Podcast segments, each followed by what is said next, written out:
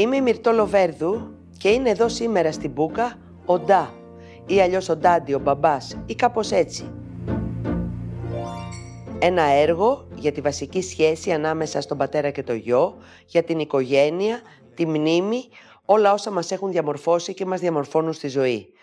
Ντά λοιπόν του Χιου Λέοναρτ. Πατέρας και γιος. Ο γιος είναι ο Τσάρλι Τάιναν, ένας συγγραφέας που ζει στο Λονδίνο, έχοντας αφήσει την Ιρλανδία που ήταν η πατρίδα του, υιοθετημένο παιδί, ενός πατέρα που δεν ζει πια. Όταν επιστρέφει στο πατρικό του, χώνεται ξανά στο παρελθόν. Εκεί βρίσκει τον νεαρό εαυτό του, τους φίλους του, τους δικούς του, τη μάνα του και φυσικά τον Ντά, τον πατέρα του. Γρηγόρη, Μιχάλη, καλώς ήρθατε. Αυλαία και πάμε εδώ γελάμε να μοιραστούμε τη σκηνή. Μία ιστορία πατέρα γιου, θα έλεγα ότι είναι στη βάση της ο Ντά. Μια ιστορία με πολλά μπρος πίσω, flashback όπως λέμε ή πηγενέλα στο χρόνο.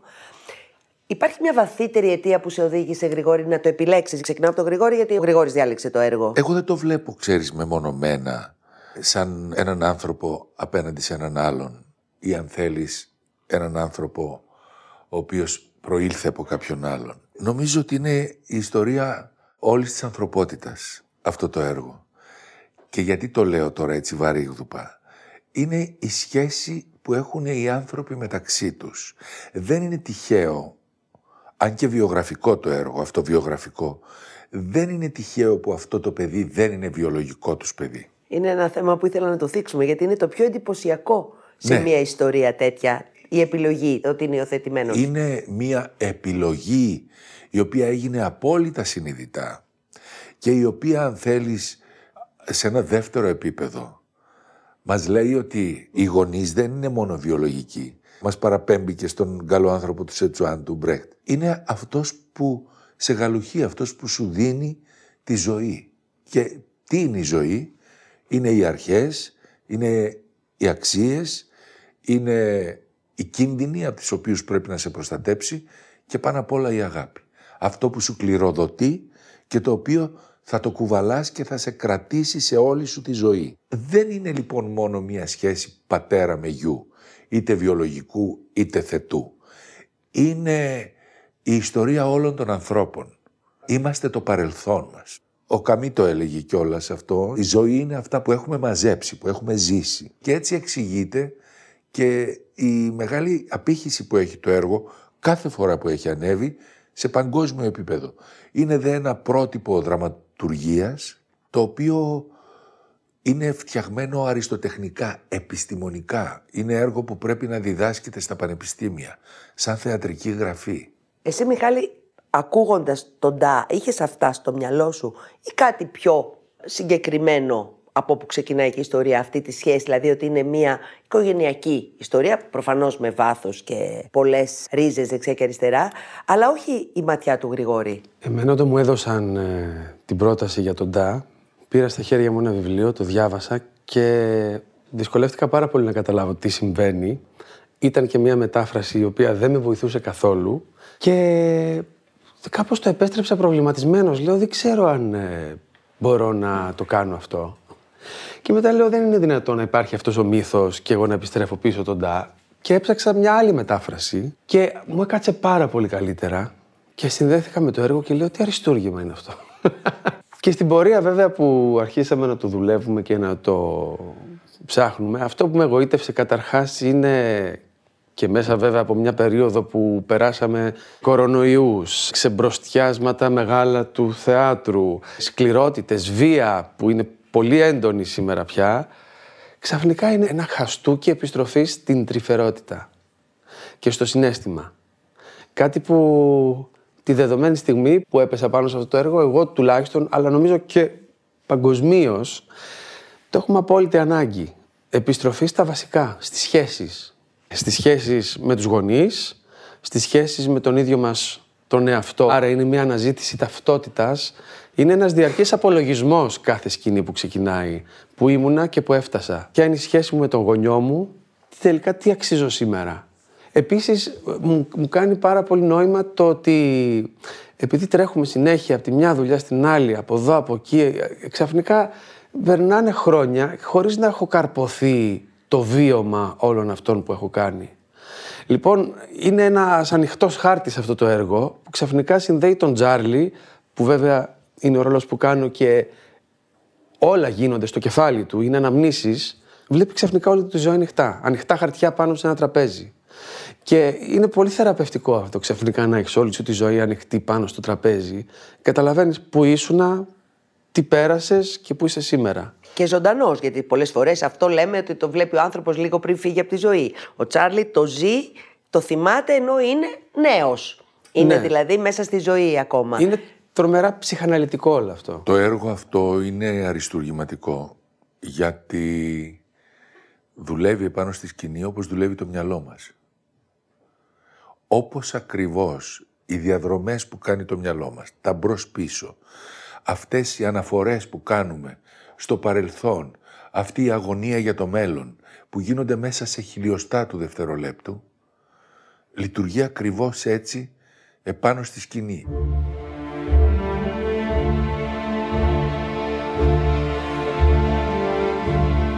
Εμένα μου, μου γεννά το ερώτημα, είσαστε άντρες, γη και πατεράδες, γιον. Κάνω μια σύνδεση με την πραγματική ζωή. Αυτό επηρεάζει τον τρόπο που βλέπει κάποιος ένα έργο, το ρόλο, τον κόσμο του έργου, το κάνει δικό του. Ο ηθοποιός λειτουργεί και με την ανάμνηση του συναισθήματος και με την κυταρική μνήμη που έχει σαν ε, οντότητα ανθρώπινη επάνω στη γη που κουβαλάμε όλο αυτό το παρελθόν, όλη αυτή την περιουσία, την εμπειρία που έχουν οι προηγούμενοι άνθρωποι που έχουν προηγηθεί από μας. Δεν υπάρχει περίπτωση να κάνεις κάτι, να νιώσεις κάτι, να αισθανθείς κάτι χωρίς αυτό να επηρεάζεται και να επηρεάζει τη ζωή σου. Εκείνο που λέω χαρακτηριστικά πάντα είναι ότι μπορεί τον Ντά την ερμηνεία μου να την αγάπησε πολύ ο κόσμος, αλλά είναι ο ρόλος που με κούρασε λιγότερο από όλους. Μου ήταν τόσο οικείος γιατί ο Ντά είναι η μάνα μου. Και στη συνέχεια εγώ ένιωσα ότι ήμουνα ο Ντά των παιδιών μου. Το ένιωσα δηλαδή αυτή την σκηταλοδρομία που κάνει η ίδια η ζωή, η ίδια η φύση, την ένιωσα και τη βιώνω. Είναι ένας ρόλος που δεν θα φύγει ποτέ από μέσα μου. Όπως δεν φεύγει από μέσα μας ποτέ το παρελθόν, είτε καλό είτε κακό. Και εκείνο που βροντοφωνάζει το έργο είναι προσέξτε αυτό που θα δώσετε στο παιδί σας. Να έχει μέσα αγάπη. Η αγάπη είναι το μόνο που μένει όταν όλα τα άλλα έχουν χαθεί. Όλα γύρω από την αγάπη. Ο Μιχάλης όμως πρέπει να απαντήσει που είναι καθήλυνα αρμόδιος σε αυτά. Και εγώ παίρνω και από τον πατέρα μου και από μένα και από το γιο μου. Έχω ένα παιδί που το μεγαλώνω, αλλά δεν είναι βιολογικό παιδί μου. Είναι περισσότερο παιδί Είναι σου. περισσότερο παιδί μου, αυτό που λέει στο τέλος ο Ντά. Ο Ντά. Ε, δηλαδή ταυτίζομαι εγώ και με τον Ντά. Και είμαι και απέναντι στο γιο μου λίγο Ντά. Δηλαδή είμαι αυτός που είναι ο λόγο πιο... που κάνει τα χατήρια. Και πρότυπο. Προσπαθώ, ναι. Αλλά είναι και παρήγορο αυτό που λέει ο κύριος Ντραμ κάποια στιγμή, ότι οι γονείς δεν χρειάζεται να είναι τέλειοι. Γιατί είμαστε μια γενιά που μπαίνει, ψάχνει, διαβάζει παιδοψυχιάτρους, κάνουμε τη σωστή αντιμετώπιση, αλλά τελικά καταλήγει να πει δεν χρειάζεται να είναι τέλειοι, αρκεί να αγαπάνε. Και είναι πολύ παρήγορο αυτό για ένα γονιό που ψάχνει πώς θα γίνει ο καλύτερος γονιός. Τελικά το χάνει γιατί αναγκαστικά το χάνεις. Έρχονται δυσκολίες, έρχονται συναισθήματα, νεύρα. ε, Δεν μπορείς να τα προλάβεις όλα. Αλλά ναι, ζώντας τις ανησυχίες του Τσάρλι επί σκηνής, αναρωτιέμαι τι ανησυχίες μπορεί να έχει ο γιος μου μεγαλώνοντας ως μη βιολογικό μου παιδί, αλλά ως χίλιες φορές παιδί μου. Σκέφτεσαι καθόλου πώς ήσουν εσύ σαν γιος. Έχουμε παίξει 200 τόσες παραστάσει. Αυτά πια την ώρα της παράστασης κάνε πια από μόνο. Έχουν γίνει συνάψεις στο μυαλό και μου σκάνε περιστατικά από όταν ήμουν έφηβος, από τις επαναστάσεις που έκανα, από στιγμές που μίλησα σκληρά στους γονείς μου, που τσαντιστήκαμε, που συμφιλειωθήκαμε. Διάφορες ατάκες που μπορεί να τις έχω ακούσει 200 φορές, αλλά ξαφνικά έρχεται μία παράσταση που τις ακούω πρώτη φορά.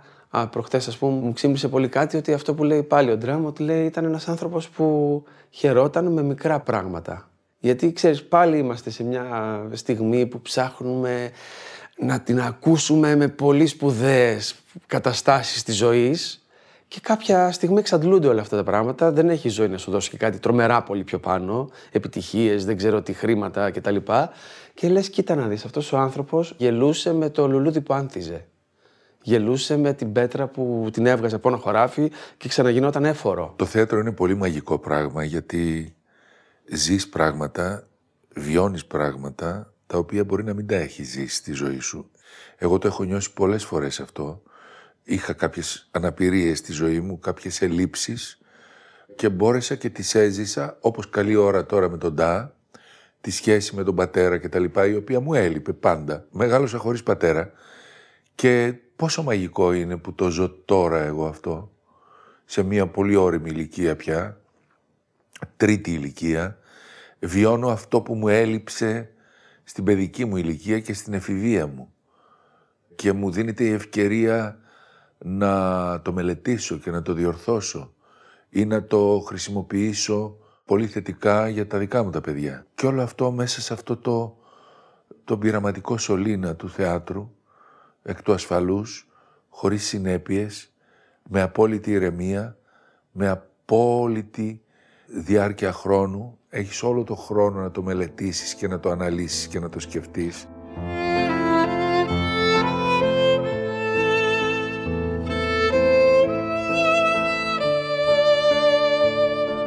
Μπορεί να λυτρώσει μια παράσταση κάτι από την πραγματική ζωή για τον ηθοποιό; Να βρει απαντήσεις σε κάτι που τον έτρωγε πραγματικό και με κάποιο τρόπο να καθαρίσει μέσα το από κάτι. Εννοείται. Εννοείται. Ναι, δεν μπορείς να αλλάξεις βέβαια στο θέατρο πράγματα και λάθη που έχουν συμβεί. Έχουν συμβεί, έχουν τελειώσει. Αυτό που σου δίνει το χρόνο, αυτό που είπε και ο Γρηγόρης, και τη δυνατότητα να αλλάξεις είναι η δική σου οπτική απέναντι στα πράγματα. Και ναι, μεν δεν είναι ψυχοθεραπεία το θέατρο, γιατί αν πηγαίναμε για ψυχοθεραπεία θα είχαμε σφαχτεί μεταξύ μας. Είναι όμως ένα έδαφος άχρονο που τα πράγματα διαστέλλονται, οι λέξεις διαστέλλονται και σου δίνεται η δυνατότητα να καλλιεργείς μέσα σου οπτικές, να αλλάξεις αντιμετωπίσεις και να βγάλεις συμπεράσματα που η κανονική ζωή δεν σου δίνει αυτό το χρόνο να τα κάνεις. Εγώ πιστεύω πάρα πολύ στην ωφελημότητα του θεάτρου. Γι' αυτό πιστεύω πάντα και σε ένα θέατρο το οποίο πρέπει να είναι συμβατό, οργανικό με τη ζωή, με το θεατή, με τον ηθοποιό, με το σκηνοθέτη, με την ανθρωπότητα. Δεν πιστεύω πάρα πολύ στις αποδομήσεις. Όχι, εγώ το βλέπω γιατί μεγαλώνοντας, βλέποντας θέατρο, ταυτίζομαι με ηρωίδες, τροποντινά, ως θεατής και τα μεταφέρω στην δική μου τη ζωή. Μα σίγουρα πράγματα που έχεις διδαχτεί από μία παράσταση και από ένα ρόλο, ε, τα θετικά θα τα χρησιμοποιήσεις και τα αρνητικά θα τα πολεμήσεις. Εντάξει, δεν είμαι άντρας με πατέρα, αλλά έκανα συνειρμούς για τη σχέση με τη μάνα μου ή με τον πατέρα μου, βλέποντας τον Τά. Και εγώ εκτιμώ πάρα πολύ αυτά τα έργα που στην αρχή σε παίρνει από το χεράκι πολύ φιλικά, με πολύ χιούμορ, με πολύ γέλιο, σε χαλαρώνει και ως θεατή και κάποια στιγμή αυτός ο καθρέφτης γυρνάει και βλέπει εσένα.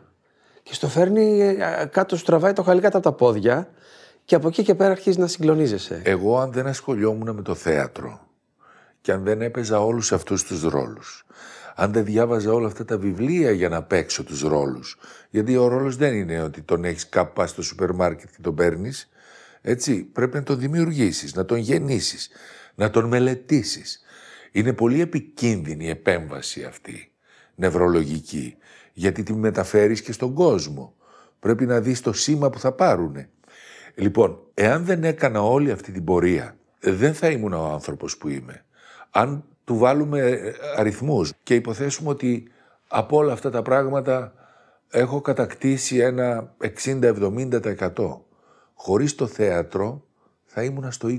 Έχετε διαφορές στον τρόπο που δουλεύετε, δηλαδή χρειάστηκε να βρείτε έναν κοινό κώδικα. Είσαστε δύο άνθρωποι, δύο ηθοποιοί, ο Μιχάλης, ο Οικονόμη και ο Γρηγόρης ο Βαλτινός, διαφορετικής γενιάς, με διαφορετικές αφετηρίες. Εμένα δηλαδή όταν πρωτοάκουσα το συνδυασμό σας, μου έκανε λίγο εντύπωση. Αισθανόμουν ότι είναι δύο ηθοποιοί από διαφορετικούς κώδικες θεατρικούς. Η νέα γενιά, όπως είναι ο Μιχάλης, είναι νεότερη από μένα, είναι πιο καταρτισμένη.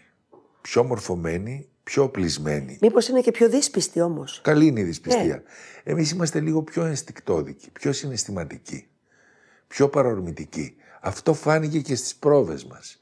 Ο Μιχάλης ήταν πιο αναλυτικός, Στο τέλος όμως, σε μία παράσταση, πρέπει να συγκλίνουν αυτοί οι δύο κόσμοι. Αυτό συνέβη, ναι. Αλλά και ο Γρηγόρης δεν έκατσε στα αυγά του και σαν ξεβολεύτηκε. Ήρθα κι εγώ προς τα εκεί. Δηλαδή, αλίμονο αν ο καθένας καθόταν ε, στον πυλώνα του και έπαιζε αυτό που ξέρει. Φέτος ο Μιχάλης είναι 50% πάνω από πέρυσι. Αυτό δεν συμβαίνει σε όλους τους ηθοποιούς. Βάζουν την κασέτα, παίζει, καθαρίσανε, το παίξανε την πρώτη χρονιά, τη δεύτερη χρονιά παίζει το μαγνητόφωνο μόνο του. Κάθε βράδυ στο τέλος του πρώτου μέρους, ας πούμε, στο διάλειμμα, μιλάμε πίσω από την αυλαία όταν έχει κλείσει και λέμε τι πετύχαμε καλύτερα και ποιο πράγμα πήγε πιο μπροστά. Και στο τέλος της παράστασης. Και ο Γρηγόρης έρχεται και μου λέει όμως, έχω να σου προτείνω αυτό. Δηλαδή είναι μια ζωντανή σχέση. Είμαστε ανοιχτοί, Ναι. γιατί έχει καταλάβει την αγάπη του ενός στον άλλον, την εμπιστοσύνη και καταλαβαίνει ότι δεν υπάρχει ιστεροβουλία, υπάρχει μόνο ο αγώνας για τη φανέλα. Οφείλω να πω ότι ναι, μεν, η πορεία μου έχει κάνει και πιο ας πούμε εναλλακτικά πράγματα, αλλά τα πράγματα που σαν παιδάκι και νέο άνθρωπο εκεί γύρω στη δραματική σχολή, αυτά που με μαγέψανε ήταν παραστάσεις που έπαιζε και ο Γρηγόρης και οφείλω να πω ότι έχω αυτόγραφο από τον Γρηγόρη ως θεατή και έχω δει και το βιολιστή στη στέγη σε όλα του τα ανεβάσματα. Τώρα το χάλασε, τα προδώσαμε όλα τώρα. τώρα πάει. Αλλά δεν διατηρήσαμε σχέσεις τότε.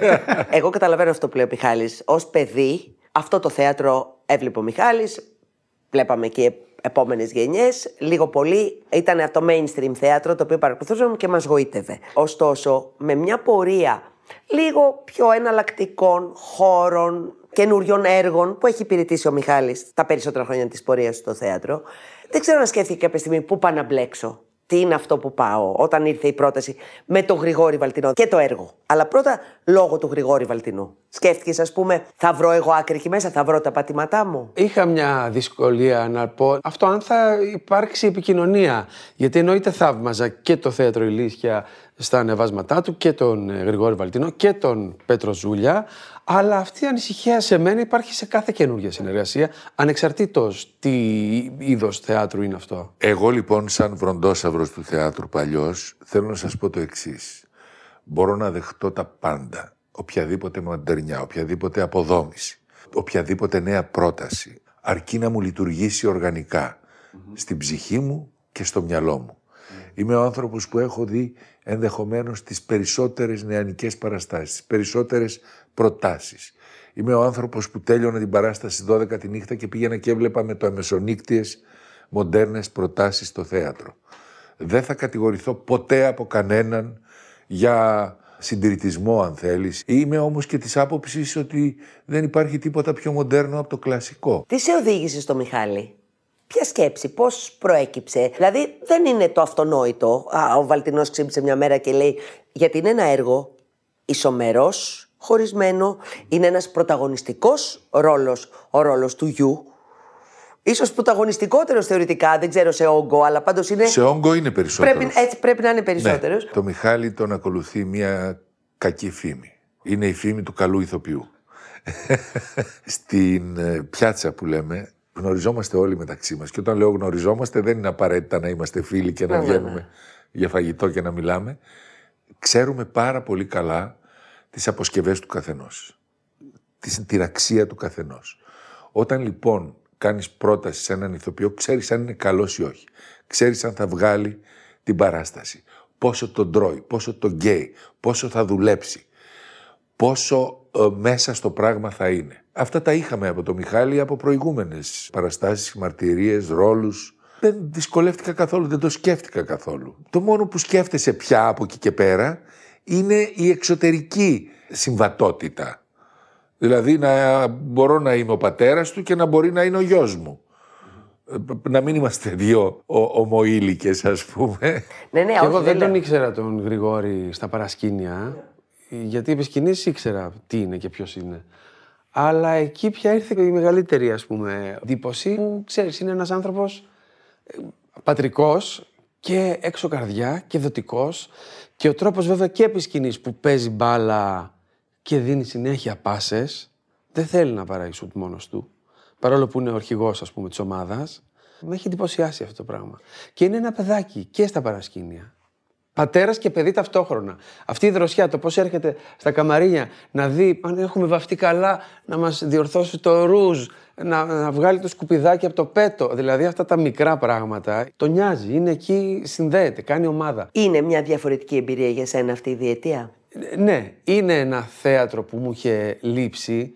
Είχα βάλει ένα αστερίσκο, ωραία τα καινούργια έργα, ωραία τα μοντέρνα έργα, αλλά και σαν κλασικό ρεπερτόριο ήταν κάτι στο οποίο ας πούμε υστερούσα και είχα ένα μαράζι. Δηλαδή φτάνει πια με τα έργα που είναι δύο ή τρία άτομα. Μ' άρεσε αυτό να είμαστε πολλά άτομα διαφορετικών ηλικιών. Αυτό μου είχε λείψει. Αυτός ο συγχρονισμός πολλών διαφορετικών προσωπικότητων. Μια πιάτσα βέβαια πολύ ε, κεντρική, εμπορική αλλά και ποιοτική ταυτόχρονα. Ε, κλάς. Και το εμπορικό νομίζω ότι είναι ένας όρος που το βάζουν αυτοί που δεν μπορούν να έχουν πολύ κόσμο στο θέατρο. Πολλές φορές σκέφτομαι. Δηλαδή, ποιος ανεβάζει μια παράσταση για να μην έχει κόσμο; Ποιος δεν θέλει το κοινό; Είναι καταπληκτικό, αλλά ενστικτοδός. Από την πρώτη χρονιά που ήμουν στο θέατρο, ήθελα να είμαι ε, εμπορικά ποιοτικός και ποιοτικά εμπορικός. Τότε δεν είχα τόση ενημέρωση και τόση γνώση και εμπειρία, ούτε να τα ξεχωρίσω, ούτε να τα ενώσω αυτά τα δύο πράγματα. Κάποια στιγμή κατάλαβα ότι είναι ένα. Κάπου ενώνονται όλα αυτά, αυτά τα δύο πράγματα και τότε γίνεται το ξεχωριστό, το μεγαλειώδες. Όταν ενωθούν αυτά τα δύο πράγματα στο θέατρο και παντού, και στην ταινία και στο τραγούδι και παντού. Και βέβαια εδώ σε εμάς αυτή την ένωση την καλλιέργησε και την πυροδότησε και ο Πέτρος Ζούλιας που το φέρει αυτό, έχει μέσα του την ποιότητα και μπορεί να κάνει κάτι πολύ ποιοτικό και εμπορικό. Λέει πήγαινε, δώσ' το, βγάλε το αίσθημα, μην το φοβάσαι. Γιατί θέλει και αυτό ένα coaching από πίσω και είμαι ευγνώμων και για το Πέτρο. Από όποια σχολή και αν είσαι, ο Πέτρος τα ενοποιεί αυτά τα πράγματα γιατί ακολουθεί το δρόμο του αισθήματος, το δρόμο της ψυχής. Εγώ συνειδητοποίησα με τον Πέτρο ότι έχω το ίδιο θεατρικό DNA, το οποίο δεν διαφέρει και από το DNA της ζωής. Είναι το ίδιο. Όπως δηλαδή συμπεριφέρεσαι στη ζωή, συμπεριφέρεσαι και απέναντι στα έργα, απέναντι στην ερμηνεία τους, απέναντι στην εκτέλεσή τους. Αν είσαι λίγο αλλοπρόσαλος στη ζωή, προσπαθείς αυτό το πράγμα από τη στιγμή που σου είναι βίωμα και έχει γίνει και πεποίθηση, να το φέρεις και στο θέατρο, γιατί πιστεύεις ενδεχομένως ότι η πρόθεσή σου μπορεί να είναι αγνή, καθαρή, καλή. Ή πιστεύεις ότι αυτό θα λειτουργήσει. Ή έστω και σε κάποια μικρότερη μερίδα κοινού. Όλα χρειάζονται, αρκεί να γίνονται καλά. Το πώς γίνονται καλά, δεν ξέρω. Το Θα το αποτέλεσμα. δείξει- το θα το αποτέλεσμα. Έρχεται η παράσταση και σου λέει αν έγιναν όλα καλά ή Αυτό, όχι. θα το Είναι δείξει. λίγο αργά για εσά για να τα αλλάξετε, αλλά εκεί φαίνονται όλα. Θέλω να πω ότι η ανταπόκριση που έχει μια παράσταση, πώς νιώθετε εσείς πάνω στη σκηνή σε μια παράσταση, αυτό δείχνει πώς πήγαν τα πράγματα. Το σημαντικό ξέρεις ποιο είναι; Είναι αυτό που κάνεις να αρέσει στον κόσμο.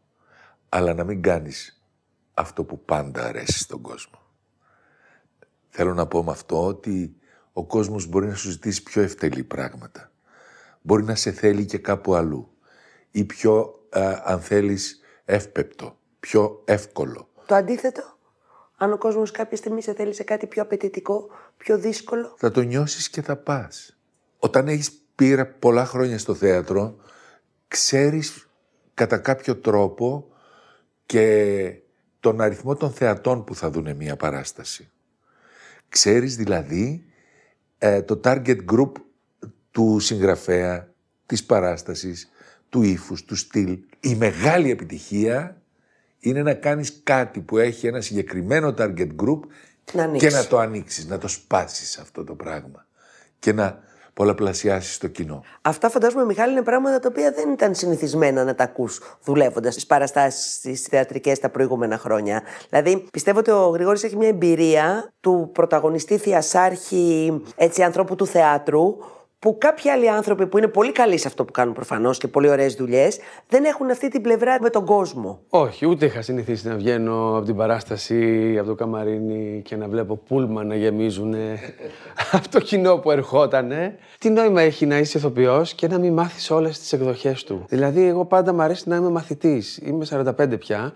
Μ' αρέσει να μαθαίνω πράγματα. Αν βάλεις όλε τις ερωτήσεις που του έχω κάνει αυτές τις δύο σεζόν, είναι σαν να του παίρνω μια λεπτομερή συνέντευξη. Δεν συναντάς πολλούς ανθρώπους που να έχουν την εμπειρία του Γρηγόρη και να έχουν την όρεξη να τη μοιραστούν. Ανήκει σε παλιότερες γενιές, χωρί να είναι ο ίδιος σε αυτές, αλλά είναι ίδια ενός θεάτρου πιο χειροποίητου τρόπο την Τώρα είναι λίγο πιο τυπικά τα πράγματα, ναι, ίσως. Με, με ενδιαφέρει όλη αυτή η πορεία. Και του Γρηγόρη και τους ανθρώπους που έχει συναντήσει. Με Μερκούρι, Βουτιουκλάκη, Βέγκο. Καρέζη. Ε, ναι, ναι. Είναι, είναι θησαυρός να έρθει η στιγμή να μιλήσει με έναν άνθρωπο που έχει ζήσει όσο ο Γρηγόρης. Αυτό που είπε τώρα ο Μιχάλης είναι πραγματικός θησαυρός γιατί εγώ πήρα όλη την άβρα αυτών των ανθρώπων. Κατάλαβα νωρίς ότι είναι κουτό, είναι Να τους μάταιο αντιγράψεις. να προσπαθείς να τους αντιγράψεις. Μπορείς όμως να καταλάβεις γιατί και το πώς. Εκείνο που ίσως δεν αντιλαμβάνονται οι νεότεροι από μένα, ακόμα και τα νέα παιδιά, τα καινούργια που μόλις βγαίνουν από τη σχολή, είναι ότι είμαι ο μεγαλύτερος κλέφτης τους. Τους κλέβω γιατί αυτοί οι άνθρωποι είναι πιο κοντά στο τώρα. Είναι πιο κοντά στην τωρινή ζωή, στην τωρινή έκφραση της γλώσσας, στο συνέστημα της εποχής, το πώς το αντιμετωπίζουν. Ούτε αυτό μπορώ να το μιμηθώ, αλλά πρέπει να το γνωρίζω. Εμείς ήμασταν λίγο πιο μπαρόκ στην ερμηνεία μας, στην εκφορά του λόγου μας. Βλέπεις τα νέα παιδιά μιλάνε πιο Κοφτά. κοφτά, πιο ίσια. Αυτό το πράγμα αν καταφέρεις και το μιμηθείς, φέροντας και το συνέστημα το παλιό, Τρομερό αυτό που λες, γιατί εγώ επί σκηνής με πιάνουν να σκέφτομαι το άλλο. Λέω τώρα το πες πολύ φλατ. Βρες μια χρυσή τομή και κοντά σε αυτό που κάνει ο Γρηγόρης, να ταιριάζεται. Δηλαδή τρομερό, δεν το έχουμε συζητήσει ποτέ αυτό. Αλλά εσύ, ας πούμε, έχεις την τάση να έρθεις σε μένα Έτσι. και εγώ σε σένα. Και έχω και την εντύπωση ότι η νεότερη γενιά, το Μιχάλη και πιο κάτω, πιο πολύ σνομπάρει τους μεγαλύτερους γενικά από ότι εσείς τους νεότερους. είναι κουτό αυτό. Α, όσοι έχουμε και παιδιά, αυτό το βιώνουμε καθημερινά και ξέρουμε ότι είναι ένα ορυχείο αυτό. Είναι ένας θησαυρός, είναι χρυσάφι. Το να βλέπω εγώ τα παιδιά μου να ζουνε το τώρα που εγώ πια δεν μπορώ να το ζήσω. Είτε βιολογικά, είτε από ενδιαφέροντα, είτε αν θέλεις από ανακάτεμα με την κοινωνία και με το καινούριο. Δεν μπορώ να το ζήσω. Το ζω όμως μέσα από αυτούς. Και είναι πολύ έντιμη αυτή η κλοπή. Και πολλές φορές βέβαια διαφωνούμε και στα καμαρίνια εκεί που κάνουμε συζητήσεις. Ο Γρηγόρης λέει αυτό, λέω όχι, δεν ισχύει αυτό. Δηλαδή γίνονται ζυμώσεις και με όλο το θείασο. Πατήρ πάντων πόλεμος. Η σύγκρουση ιδεών, τα θέλω, τα πρέπει, είναι ένας πόλεμος.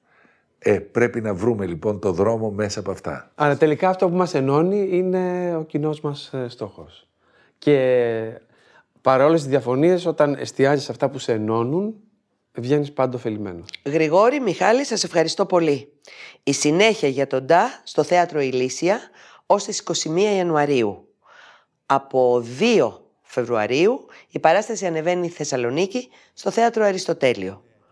Η μετάφραση είναι του Αντώνη Γαλέου, η σκηνοθεσία και η απόδοση του Πέτρου Ζούλια και παίζουν εκτός από τον Γρηγόρη Βαλτινό και τον Μιχάλη Οικονόμου, ο Γιώργος Σουξές, η Νεκταρία Γιαννουδάκη, η Κωνσταντίνα Κλαψινού, ο Λάμπρος Κωνσταντέας, ο Βασίλης Παπαδημητρίου και η Ταμίλα Κουλίεβα στο ρόλο της μητέρας.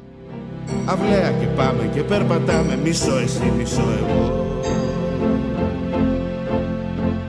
Ευχαριστούμε που μας ακούσατε. Αν θέλετε, ακολουθήστε μας στο Spotify και στα Apple Podcast.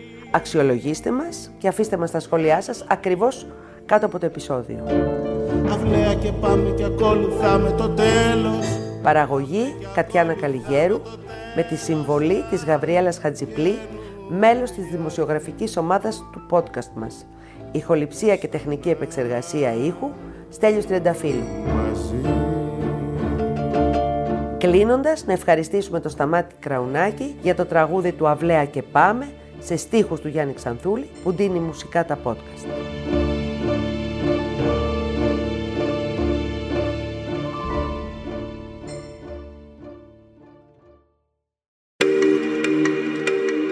Alter Ego Media. Podcast.